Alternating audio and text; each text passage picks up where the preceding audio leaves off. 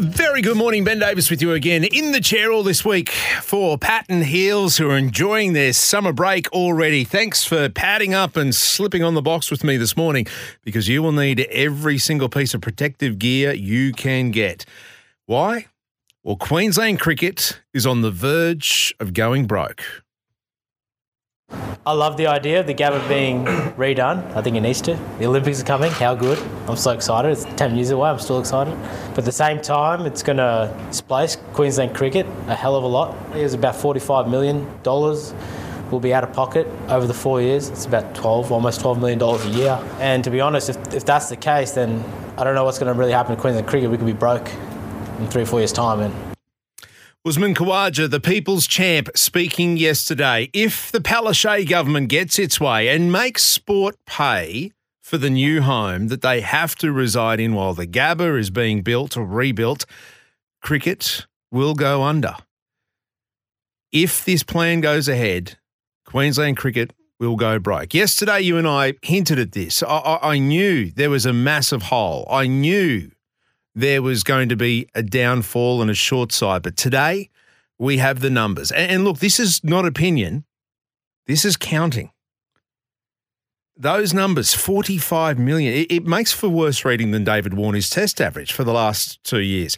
But confirmation Queensland cricket would be in the hole for $45 million, not playing at the Gabba. That does not even bring in the cost of a new home. Lost revenue that they are chasing compensation for. the 45 million is the amount of money we'll lose by not playing at the Gabba. Then we've got to find somewhere else to play. I know Queensland Cricket has asked for help for Allan Border Field, which is our spiritual second home of cricket here in Queensland.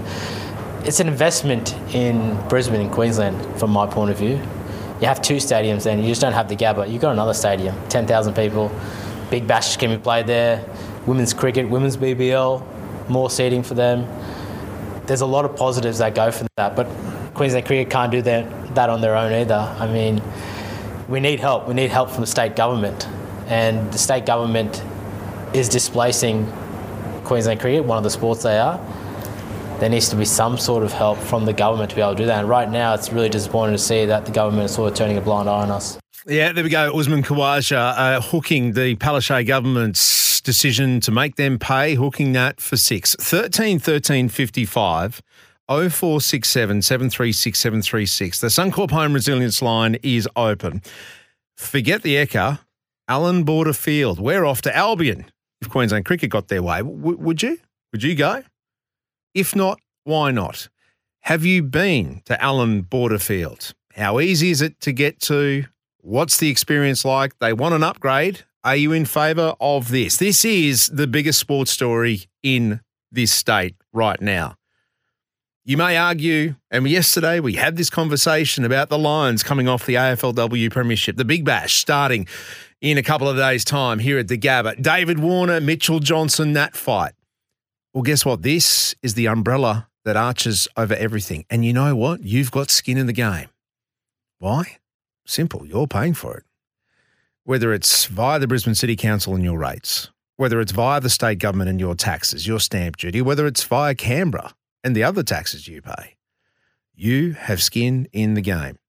And we're talking about our two truly national sports, cricket and AFL. We heard cricket sides yesterday, and this to me was the perfect foil. We've had politicians argue about this. We've had the Lord Mayor on the on the phone yesterday. We've heard from the state government, politicians. yeah, exactly. But now you've got the people's champ. You've got Usman Khawaja, captain of Queensland, captain of the Heat, test opener for Australia, laying it bare.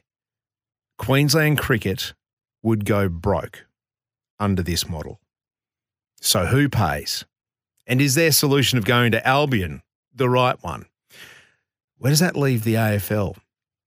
So many questions, so many thoughts. I know you've got an opinion on this again. It is your money that is going to be spent here. Compensation for Queensland cricket. Well, that's got to be part of it, surely. 45 million. And then they're asked to be paid and uh, asking for another payment of 30 million on top of that to renovate the Ekka. So who should pay? Should they go to Albion? Would you be happy with that? What's your experience? Have you been to Allan Border Field? Do you like it the way it is? Well, it won't be the way it is. They'll be knocking down the brown brick building there, Queensland Cricket headquarters, to get another temporary, or not a temporary, another grandstand in there. That's part of their vision. They're looking at a 10,000 seat stadium. 10,000. Nice, but hang on. We're talking test matches here as well because we need to find a new home for that. Or are you comfortable with going to Carrara? Because that's what the Premier wants. Oh, Anastasia, hey, we've got a stadium at the Gold Coast. Why don't the Heat and the Lions want to go there? No, they don't want to go there. Because here's a clue, Premier Brisbane Lions, Brisbane Heat. The clue is in the name, not the Gold Coast, not Carrara. If you're old enough, and I'm sure you are, to remember the Bad News Bears when they started in the then VFL at Carrara in the 80s. Has it got much better than that? Oh, yeah, there's a stadium there. How do you get there? You're not going, are you? Yeah, exactly. 13 13 55. The Suncorp Resilience Hope and Line is there for you. Are you showing resilience in this? Where, where should they go? Albion's now on the table as far as Queensland cricket's concerned. Would you be a fan? Would you go there? 13 13 55 0467 that's 736 736. Uh, ben Davis with you again, as I said, for all this week for Pat and Heals. We are doing it this morning, all thanks to Hyundai Queensland. What about this? The Hyundai 2023 SUV sale event is on now. Yeah, we are cricket heavy because that is that time of year, but we will be talking state of origin today with our great mate Brent Tate. Why are we talking state of origin in December? Simple. I touched on this yesterday and there was a lot of cricket feedback, so I wanted to reinvigorate it today. Wayne Pearce, Jr., New South Welshman, played for Australia, outstanding. But he's now on the ARL Commission and he wants to put forward the idea of opening up the origin eligibility rules. Geez, we hear about this every year, don't we? But he wants to open it up to Englishmen and Kiwis. I'm going to let that sink in for a second. Englishman and Kiwis. Someone like a Victor Radley, who's played for New South Wales but has now committed himself to England. He wants Victor Radley to be able to play state of origin. And then that would also open it up to someone like Jason Taumalolo playing state of origin. Does that strengthen the product or weaken it? Something I'll be putting to Brent Tate. I wouldn't mind asking him as well the lure of the Warriors. He is in the same boat right now that Kurt Capewell is, having those decisions, thinking about what do I do? Do I leave Red Hill where I've got another year, or do I go across the Tasman where I've got a more secure future? Brent Tate had that same decision to make. Geez, I reckon that'd be about 15 years ago. Tatey's in the same boat. We'll get his take on that. 13 13 55 0467 736 736. The Matildas are playing Canada that's right. The second of their series, or the second match of their series, that happens tomorrow afternoon, our time. But if the weekend was anything to go by, don't expect a win. It just changes the whole dynamic of how the game's played. Um, it's a lot quicker. Your detail of pass has to be perfect. Um, the spin on the ball, the bounce on the ball um, is completely different. So it does take a little bit to get used to again. And um, yeah, I don't know. It's just something that takes time when you're on it and used to playing on it. It becomes normal. But when it's been a while, there is quite a big difference. All right, that was Caitlin Foord from the Matildas about playing Canada, about playing on the different surface over there. That's right, they're, they're playing on AstroTurf, they're playing on uh, synthetic grass. But the big thing out of it is who is playing for the Matildas. We saw on the weekend the experimental side, 10 changes, two of them on debut, 15 of the players in the Matildas squad had 15 games or less experimental side, Tony Gustavsson. What happened? A 5 0 belting to the Matildas. But you know what? He's doubled down, Tony Gustavsson. He said, I'm going to continue the experiments. Not too many in this side of the world are happy about it. The hypothesis. What are you actually testing here? Mm. Who's actually got the character to stand up to these people? How do we get them to play and show what they can do as individuals when it, when it's clearly just it's almost like cannon fodder. I'm getting very emotional with my language here. I don't want to offend people, but it might be too late for that. It's showing good passion. It's almost like just it's like cannon fodder. Cannon fodder indeed. They're going up against the Olympic champions again in the next 24 hours. Are we going to see much of the same? Is it valuable experience? Is this something that the Matildas need? It was their first loss after the World Cup. Experimental stages are qualifying for, well, not qualifying for the Olympics, but getting ready for the Olympics. Is the end game the best game, or do they just need to keep winning? Are they future proofing the Matildas? Tony Gustavsson. He says yes. This is what it's all about. We're seeing the same sort of argument as far as our test team is concerned. Are they future proofing George Bailey and his team of selectors, Tony Dodemaide, are they future proofing the Australian team? No, we're going to get into test selection as well. The openers, Usman Khawaja, wasn't just stadiums, he was talking about mascots and sports streaming, all on the menu this morning. 13 13 55 0467 736 736. Let's go straight to Redbank Plains. Shane on his way to, I'm tipping work this morning. Shane, very good morning to you. Morning, Ben. Yeah, just to touch on the cricket, I can't see why they can't play at the QE2 Stadium or whatever it's called now. They could make it work there. It's a perfect seating stadium. People can get there easy. Like going for the stadium, there's no really stadium there. No, you're right. There would have there'd be a cost, and there'd be money dipped into the state government coffers, and that's the whole point. Usman saying, "Well, we need some sort of compensation. Why don't we make it here?" Shane, can I put it to you? When was the last time you went to? It's now called QSAC at QE2 Stadium. Um, when was the last time you were there?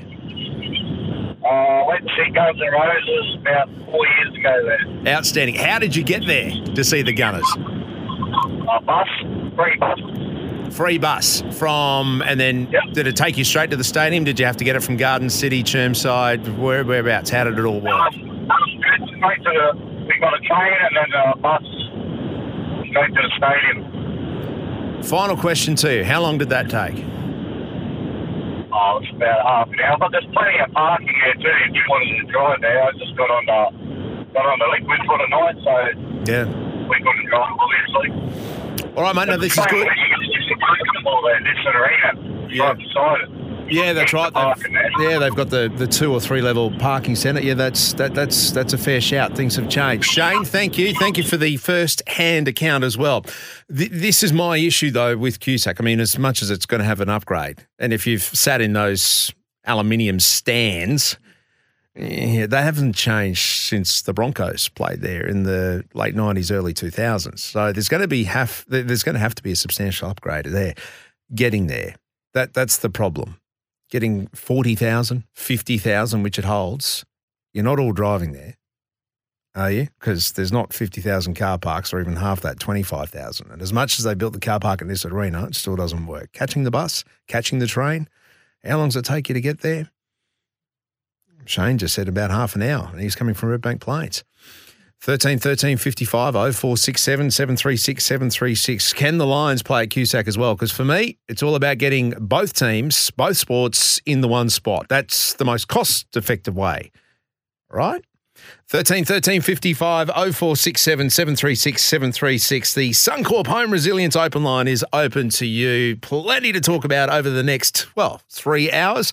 Right now, let's welcome in Vanessa Gibson with the news update. Good Hello, morning. Vanessa. I'm good. Happy Tuesday. Happy Tuesday to you. We are still talking stadiums. We're still talking, yes. and, and, it's take, and it's taken a different spin now. Usman mm. is saying, "Let's get out to Albion." Queensland Cricket want their home, and the Lions will be saying exactly the same. Let's get out to Springfield. Oh, look, it's certainly not the last we will be talking about this issue, but um, yeah, watch this space, I suppose. Um, now, in other news today, the state's north is on weather watch this morning because we are getting word that a severe tropical cyclone could form uh, today in the next couple of days. If it does form in Australia's territory, it will be called Tropical Cyclone Jasper. Um, but the Bureau says there are still a few potential routes it could take. So we don't know yet if it will make landfall with the Queensland coast, but obviously keeping a very close eye on that. Now, Westpac customers have been left unable to access their money overnight. Um, customers were reporting couldn't transfer transfer money, couldn't pay bills. Some people stuck at the supermarket with a trolley full of groceries, couldn't pay, had to leave empty handed. Uh, the bank says it has been fixed now. Um, some people, though, calling for compensation, saying, you know, we were left pretty inconvenienced. And look, finally, it's nearly that time of the year when Time magazine is naming its 2023 Person of the Year.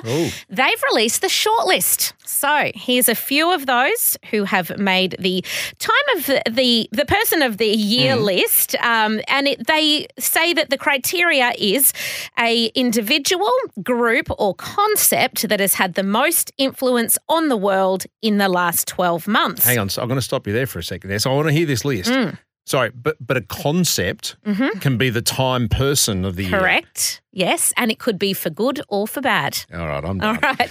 So here's some of those on the shortlist Hollywood strikers.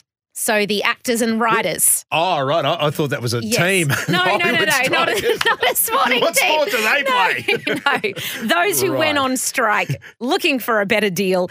Uh, Oh. the Chinese president Xi Jinping, he's on the shortlist. Taylor Swift. One of our favourites here at SEN. yeah. Those who prosecuted Donald Trump over um, Right. his various Yeah. uh, issues. Um, Barbie, as a as a concept, I think, because obviously the movie Yeah. really influenced a lot of people this year, and King Charles III, our new monarch. Hmm.